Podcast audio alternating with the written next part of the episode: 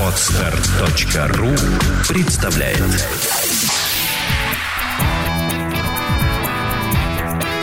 Александра и Андрей Капецки в лучшем психологическом подкасте «Психология, мифы и реальность».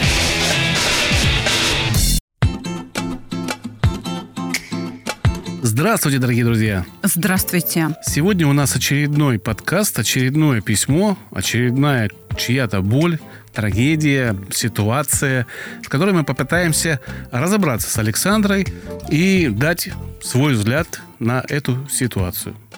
На самом деле сложно давать советы людям, которые старше тебя, но во всяком случае автор этого письма старше меня точно. Поэтому сейчас, Андрей, надежда, наверное, на тебя. Итак, Здравствуйте, Александр и Андрей. Я совсем недавно присоединилась к вашим подкастам, прослушала все, что нашла примерно с 2014 года о себе. Меня зовут Елена, мне 53 года, по образованию юрист. 19 лет я в разводе. Уходила от мужей сама по причине невозможности совместного проживания. В настоящий момент чувствую себя комфортно и уверенно. У меня много увлечений и хобби. Занимаюсь дайвингом, люблю путешествовать и йогой, медитацией. Хотя, как считает моя мама, жизнь моя не удалась, потому что я одна и нет рядом мужчины. Я избавилась от такой эмоции, как обида. Считаю, что это самая деструктивная и разрушающая эмоция. Научился отслеживать момент возникновения раздражения, гнева, определять источник, останавливать внутренний диалог – снижать важность проблемы, отделять себя от эмоций, особенно отрицательных. Саногенное мышление присутствует в моей жизни давно. Желание написать вам возникло после подкаста о чувстве вины. Это связано с мамой. Мама – строгий педагог со стажем. Сейчас, конечно, давно на пенсии. Ей 78 лет. В детстве у меня всегда был страх перед мамой. Я все время боялась сделать что-то не то чтобы не вызвать маминого недовольства. Все было. Я и обманывала, и хитрила, и умалчивала. Потом, когда все мои хитрости и обманы открывались, а потом, когда все мои хитрости и обманы открывались, последствия были еще ужаснее для меня, как для ребенка. Училась я на отлично. Учительским детям не полагалось иначе. В детстве я часто представляла ее похороны, и состояние мое было неоднозначное – с одной стороны, я плакала. С другой, в этот момент чувствовала облегчение. В 17 лет я уехала поступать в ВУЗ. Родители остались на севере. Но и на расстоянии. Я все время жила под страхом вины перед мамой. Хотя все равно делала так, как считала нужным для себя. Чувство вины примерно так и формулировалось. Маме опять не понравится. Все это не способствовало нашему с мамой взаимопониманию и откровенности – я выросла, и поводы для недовольства стали другие. Не за того замуж вышла, не вовремя родила ребенка, не туда пошла работать, не там стала жить и вообще не посоветовалась. И чувство вины за это. Мама очень болезненно переживает, что между нами нет откровенности, а мне уже совсем не хочется откровенничать. Да и не хотелось никогда, потому что когда-то мой неудачный опыт в этом направлении свелся к тому, что мама стала категорично высказываться о неправильности принятого решения. Рассказывать 40 лет своей прожитой жизни, когда все переболело и пережито, неинтересно, не нужно и бессмысленно. Попытался объяснить, почему опять непонимание, обида, слезы и трагедия. Оказывается, я тебе была врагом всю жизнь – я пытаюсь говорить о настоящем, но это тоже сложно. На йоге вам зомбируют мозги. Это секта, ты стала безразличной, пофигисткой.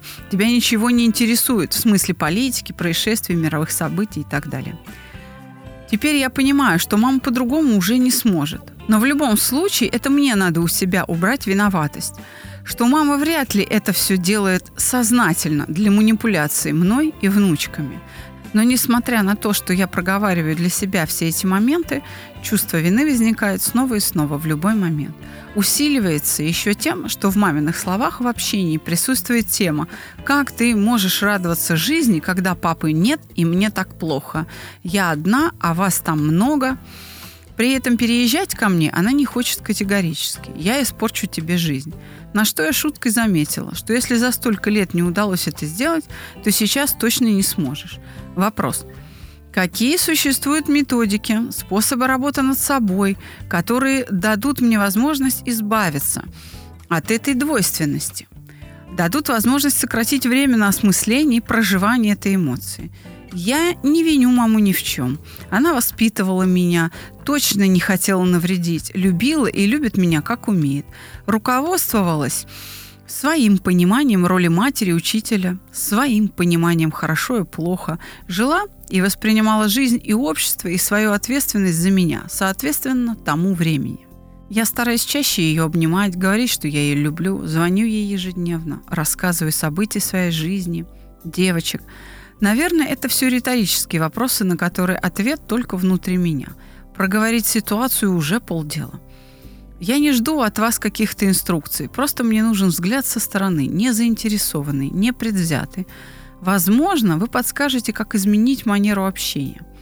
Что я упускаю, что наоборот, излишне озвучиваю. Нужна помощь, как найти в себе эти ответы. Письмо длинное, и все моменты не отразишь очень подробно, но уверена, что суть проблемы вам понятна. Я думаю, что чувство вины может испытывать не только тот человек, который испытал обиду, как вы говорили в подкасте. Чувство вины, по крайней мере, по отношению к родителям, к очень близким людям, на мой взгляд, возникает из страха огорчить, либо из страха наказания.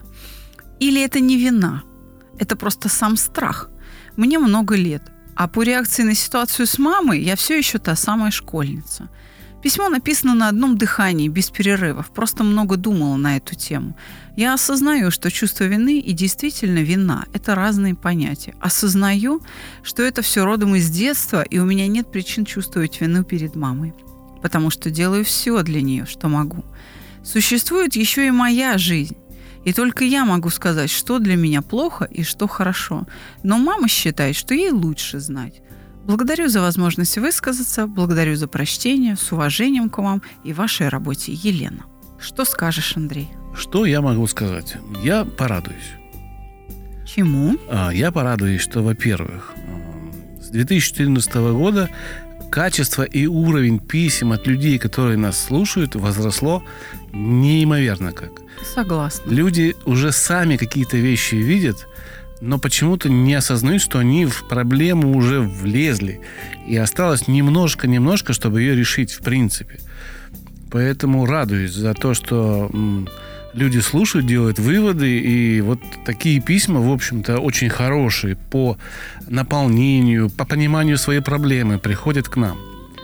Что касается непосредственно э, вот этой проблемы, что возникла с родителями, то мне кажется, она уже на верном пути стоит. Она нашла оправдание для родителей. Возраст, воспитание, они все делали. Она уже оправдывает и не обижается сама на них. Ей нужно только лишь разобраться со своим чувством вины, которое возникает, естественно, потому что она себя не оправдывает как мне кажется. Нужно оправдать себя в каких-то ситуациях, допустить, что она может так себя вести, что у нее есть работа, что у нее есть какие-то увлечения, и она может что-то не сделать. Просто допустить это.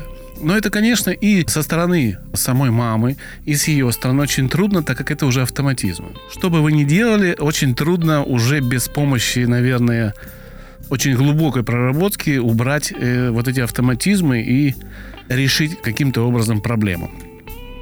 Что касается страха, мне кажется, она тоже здесь уловила очень четко, что это действительно страх вины, что она боится этого, этот страх вины.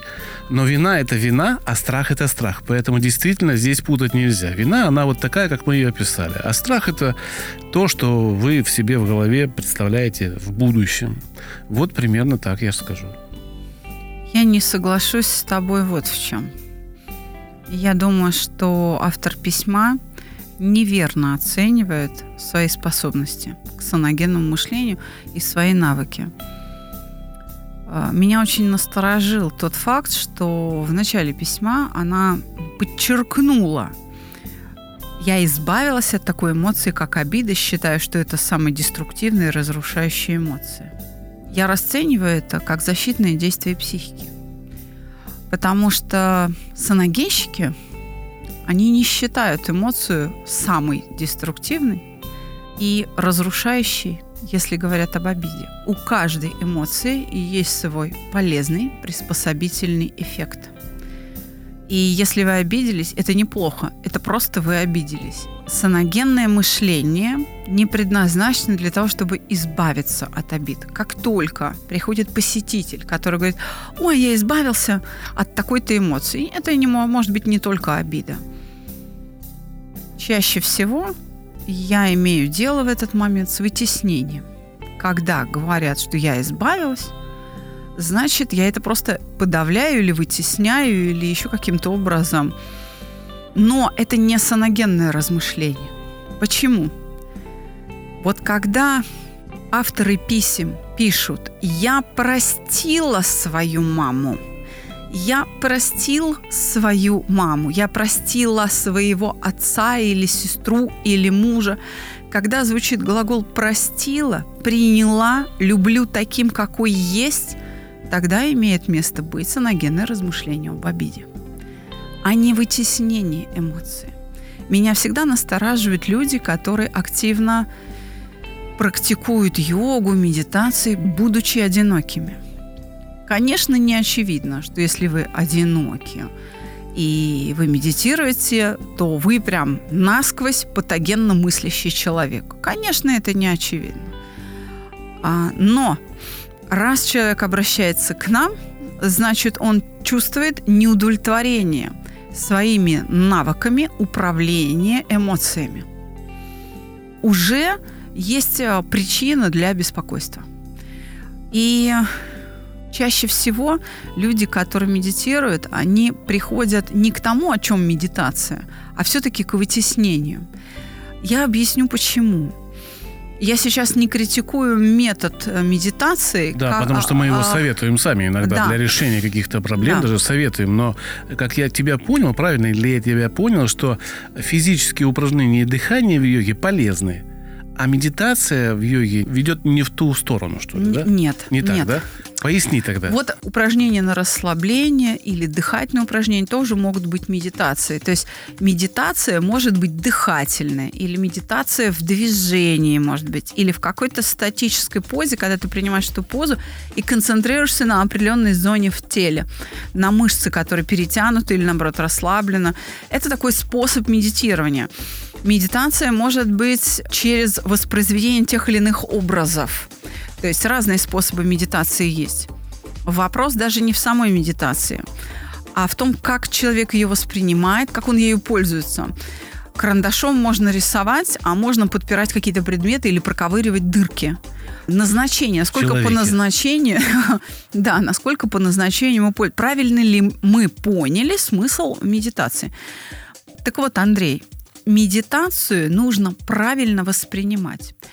Просто тот способ объяснения, как проводить медитацию, особенно если это касается медитации с использованием образов каких-то, да, он был актуален для людей того времени, когда эти медитации были созданы, потому что люди того времени мыслили теми категориями. Сейчас современный человек теми категориями не мыслит. Именно поэтому мы создали процедуру чувства покоя, которая дала имя нашему проекту.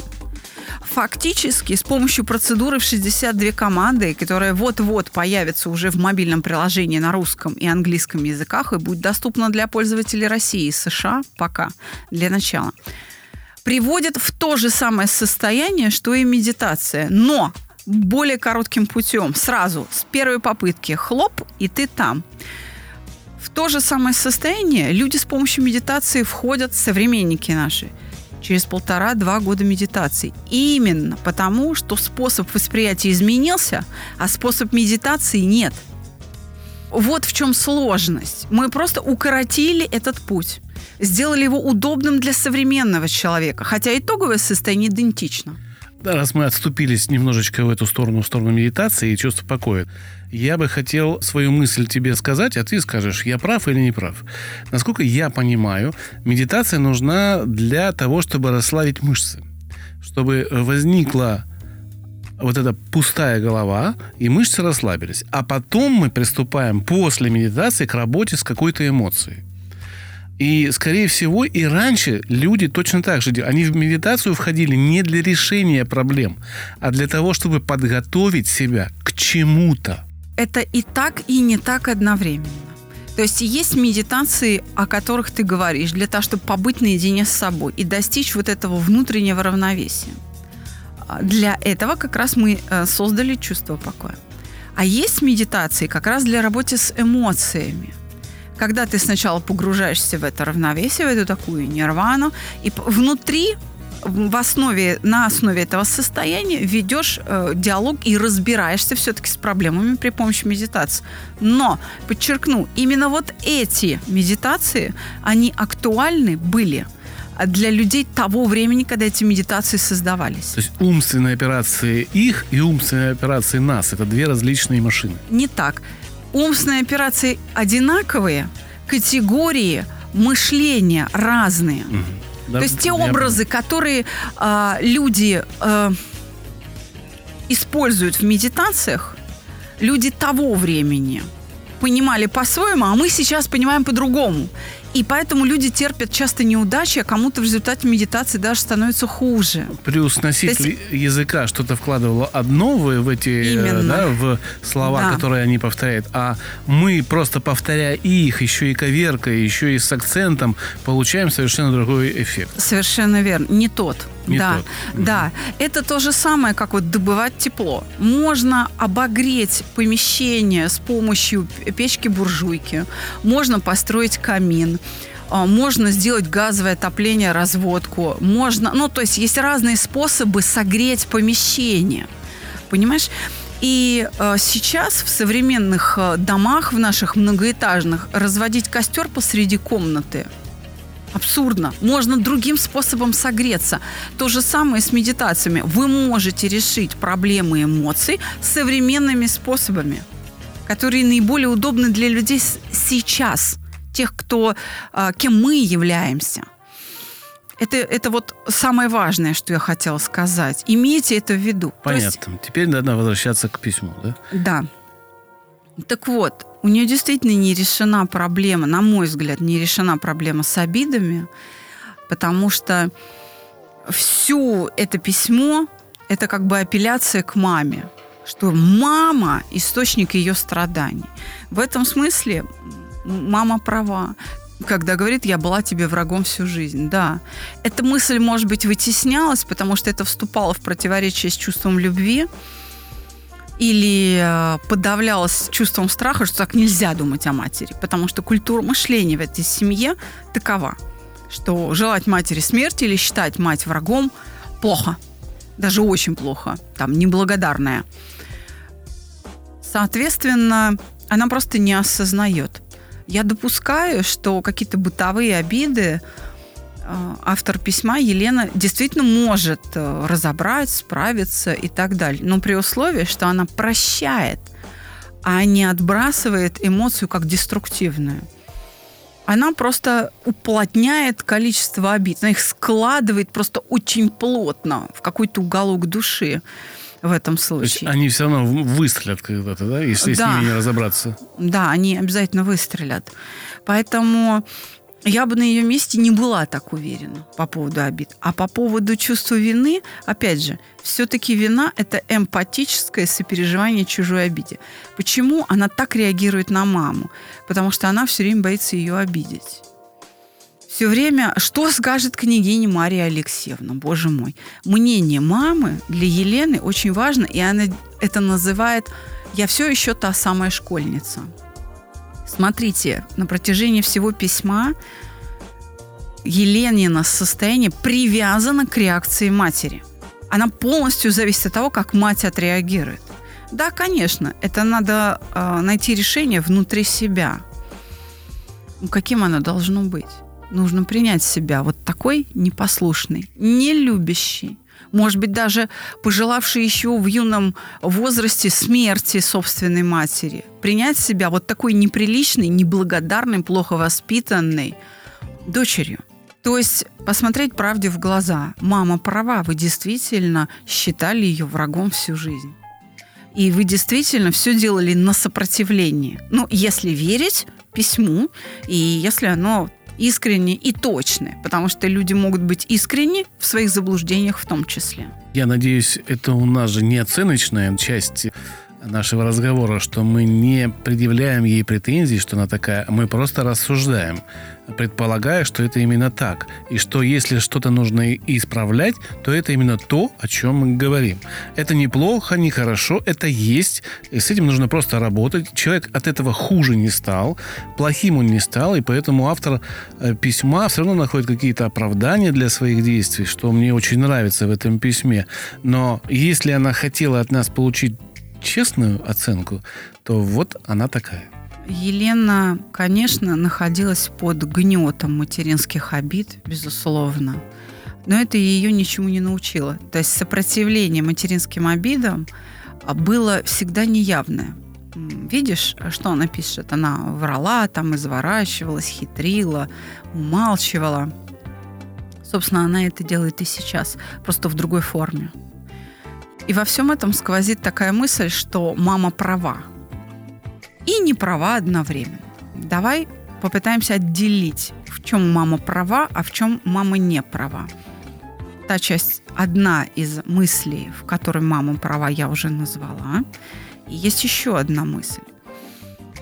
Мама права в том, что вы действительно не справились с э, внешней жизненной задачей. Вы действительно не смогли создать счастливую семью. Это очень важно. Мама хотела сделать вас счастливым человеком, и с этой задачей вы не справились. В глазах матери вы не решили эту задачу.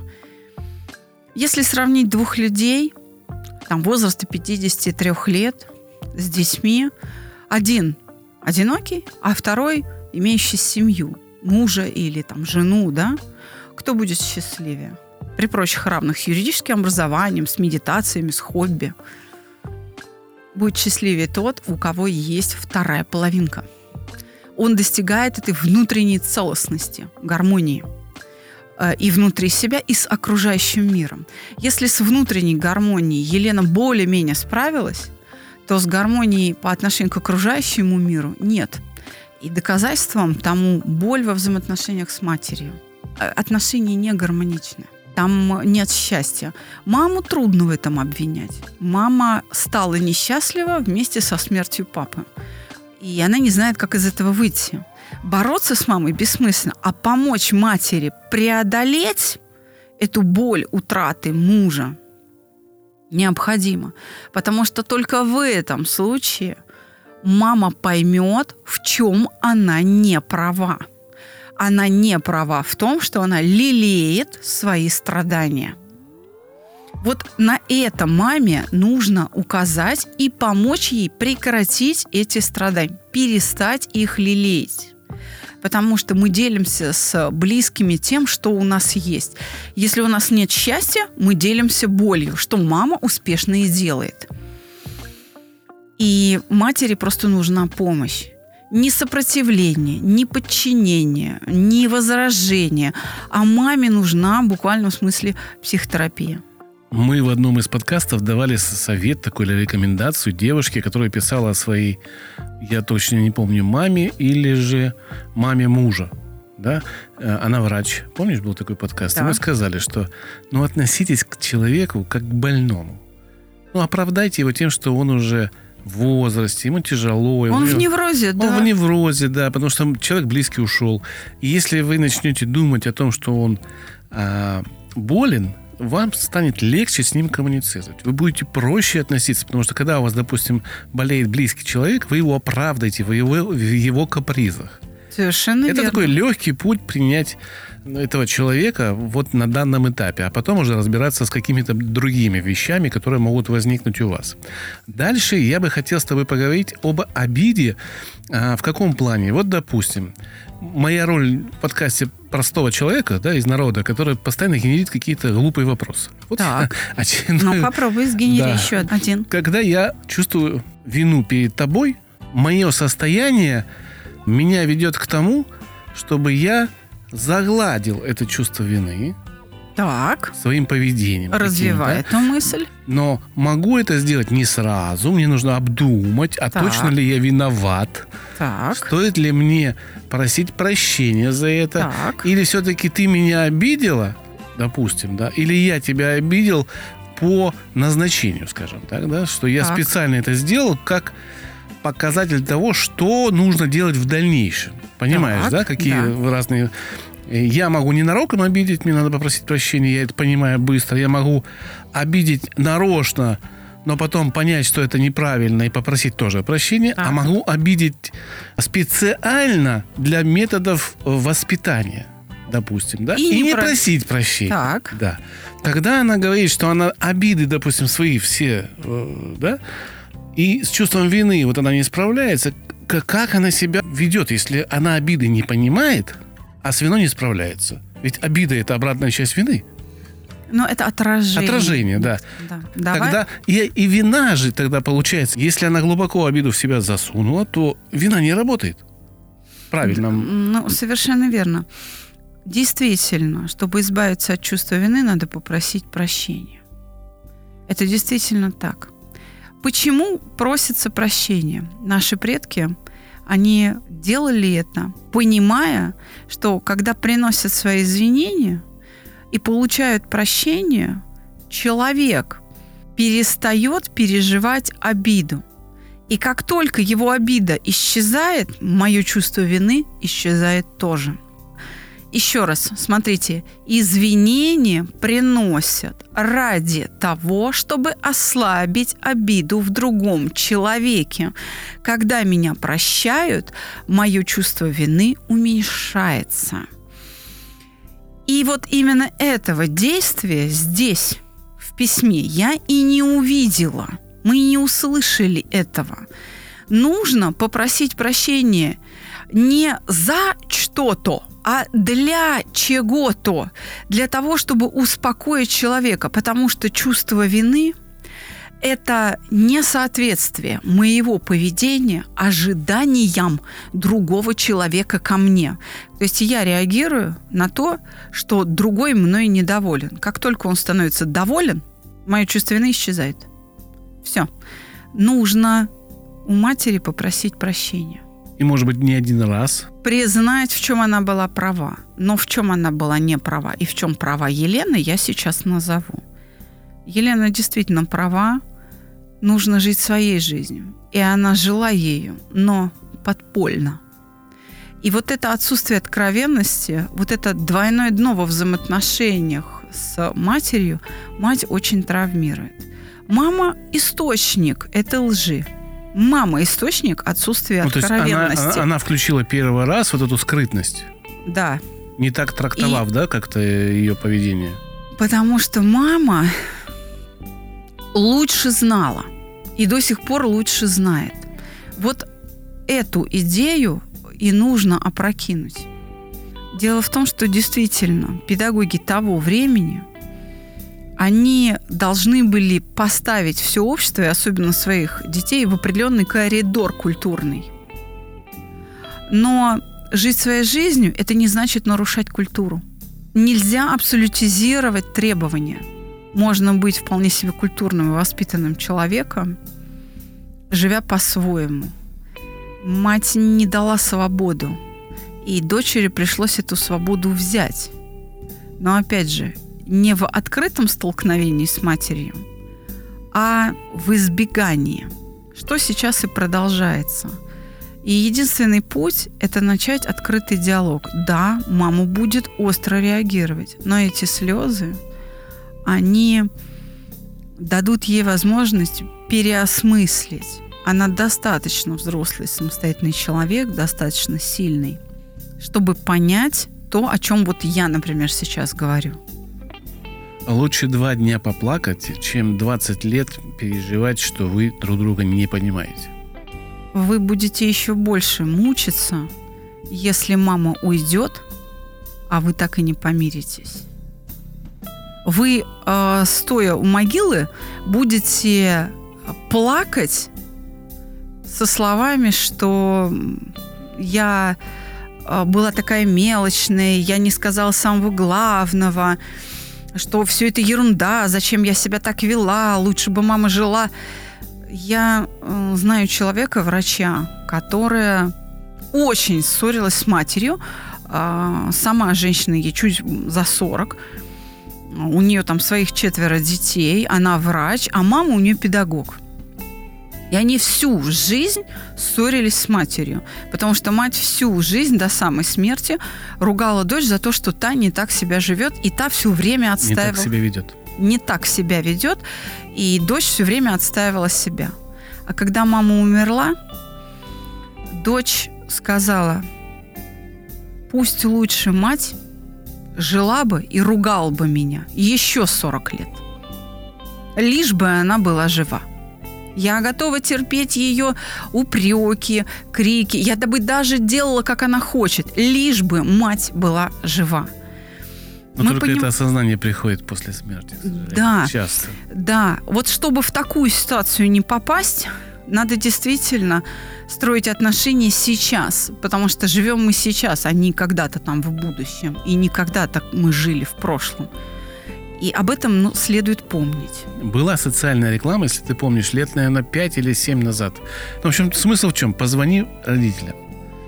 Очень хорошая реклама. И мне кажется, она прямо зашла прям хорошо так. И я бы ее бы продлевал и продлевал. На самом деле, вот это общение с родителями, скорость жизни у молодых и скорость жизни их родителей, она разная, естественно. Молодые, ну, как бы думают, ну, вечные родители, они не могут умереть и не общаются. Я советую вам общаться с родителями и общаться именно откровенно, даже если это больно.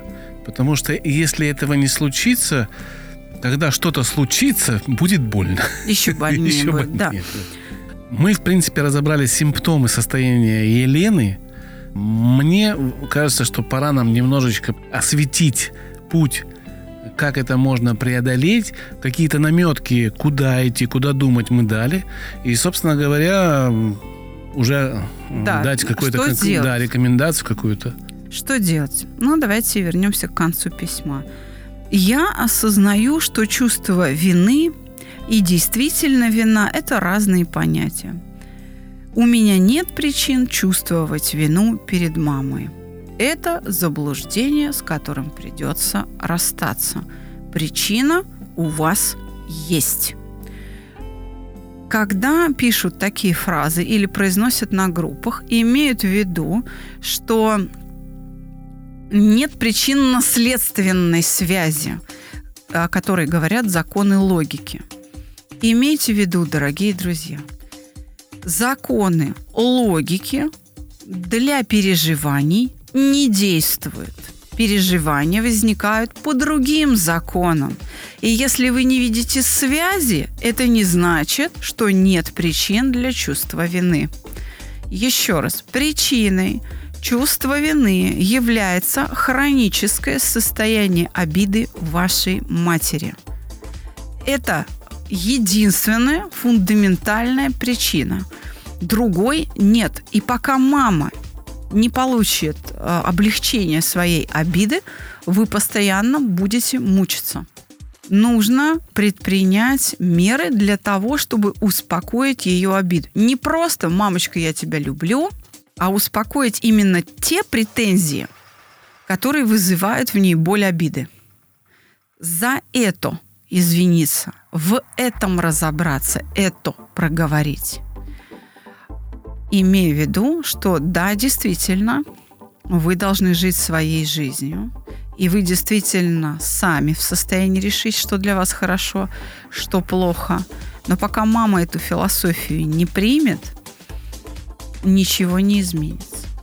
Мы э, на уроках даем алгоритм по работе с виной и не даем его в эфире, потому что мы не можем контролировать ваше состояние дистанционно все-таки для решения этой ситуации вам придется прибыть к нам, потому что это может быть небезопасно. Невроз, я извиняюсь, 40-летней давности.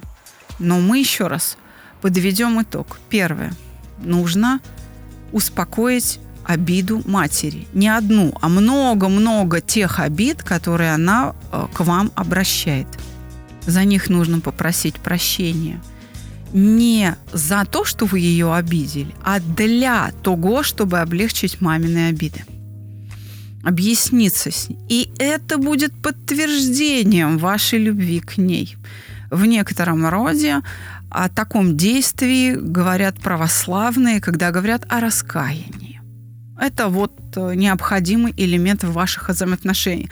В этом раскаянии, в этих беседах появится то откровение, в котором так нуждается мама. Но она тоже должна простить. И мне кажется, и у нее тоже чувство вины есть. Не только обида. Прям сорвал с языка.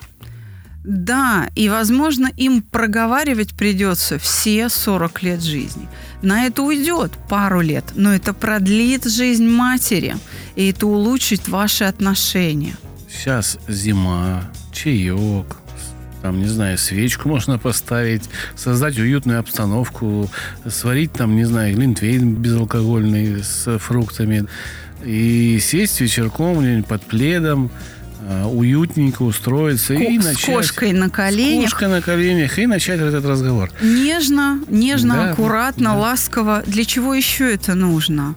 Если мы не хотим, чтобы дочери оказались в таком же положении по отношению ко мне, да, чтобы не только к бабушке, но чтобы они с матерью тоже были откровенны, чтобы они не врали, чтобы они не скрывали, чтобы я не оказалась э, в положении своей матери хотя бы частично. Мне следует подать дочерям пример. Да, я согласен. И помимо этого, это же облегчение еще и конфликтов, если они есть э, с детьми. Единственное, что можно сделать с проблемой, это решить ее. Никакие нет. другие Подавлять из- ни- да, никуда, да. избегание, перекладывание на других никогда не решает проблем. Проблемы решаются только в столкновении с ним, в прямом, неопосредованном.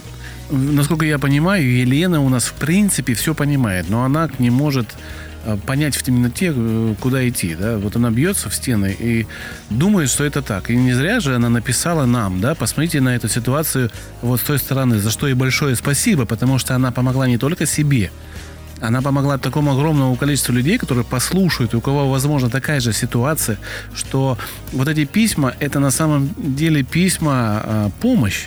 Они оказывают терапевтический эффект для очень многих людей. И мы очень благодарны авторам таких писем, прям очень благодарны за то, что они, не скрывая, вот так откровенно пишут о своих проблемах. Это очень важно для других, чтобы поднять с глубины души вот эти все переживания и посмотреть на них немножечко под другим ракурсом.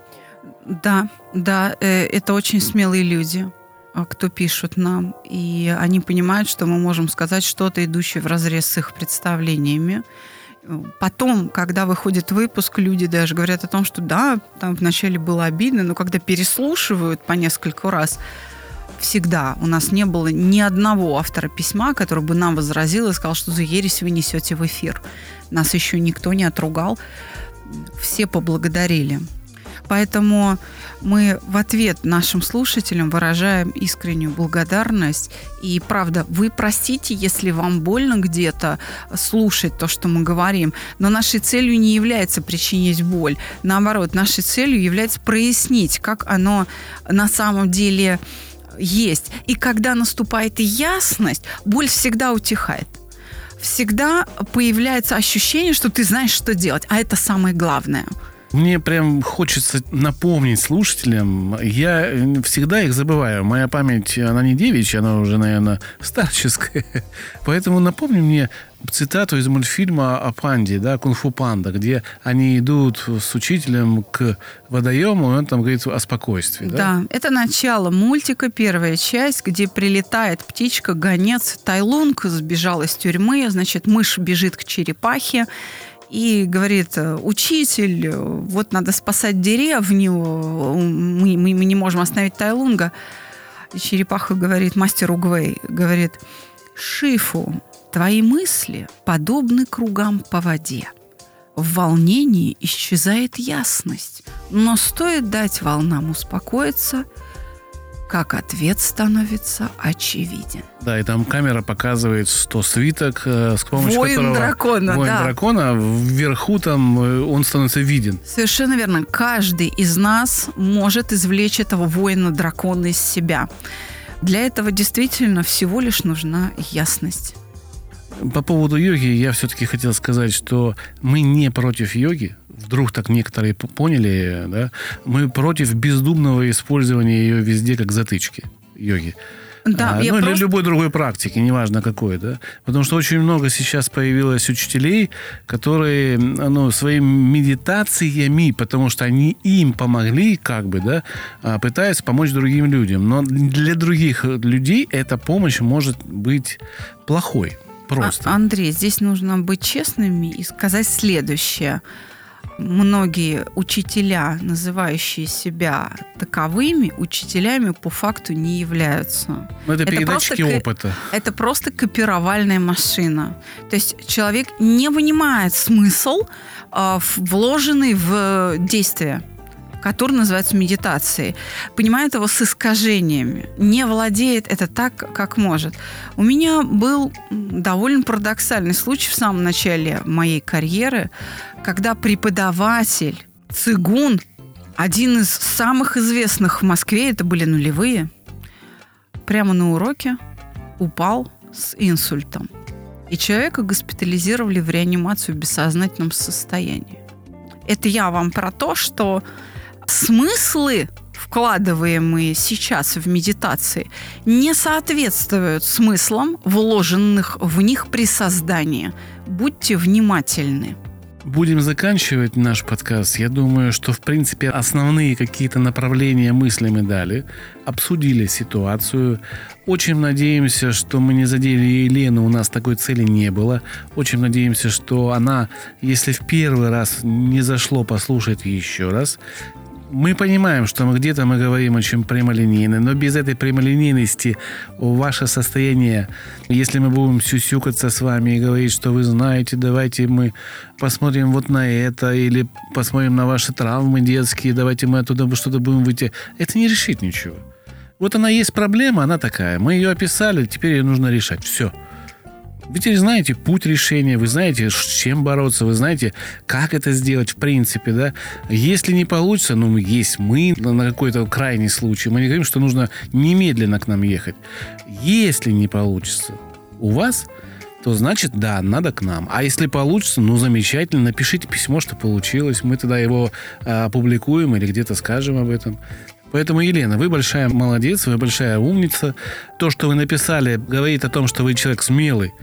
И, в принципе, вам под силу справиться с этой ситуацией. Вы уже начали.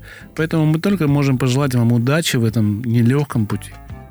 А как только вы начнете этот путь, у вас обязательно решится вопрос личной жизни. У вас появится и ваша вторая половина, потому что один за другим откровенные разговоры и раскаяние перед матерью изменят ваше восприятие и себя самой, и жизни в целом, и вы сможете стать счастливым человеком, совершенно искренне соответствуя ожиданиям матери, потому что в этом смысле мама права. Спасибо, дорогие слушатели. Спасибо, Елена. До новых встреч. Ждем ваши письма. Всего вам доброго. До свидания.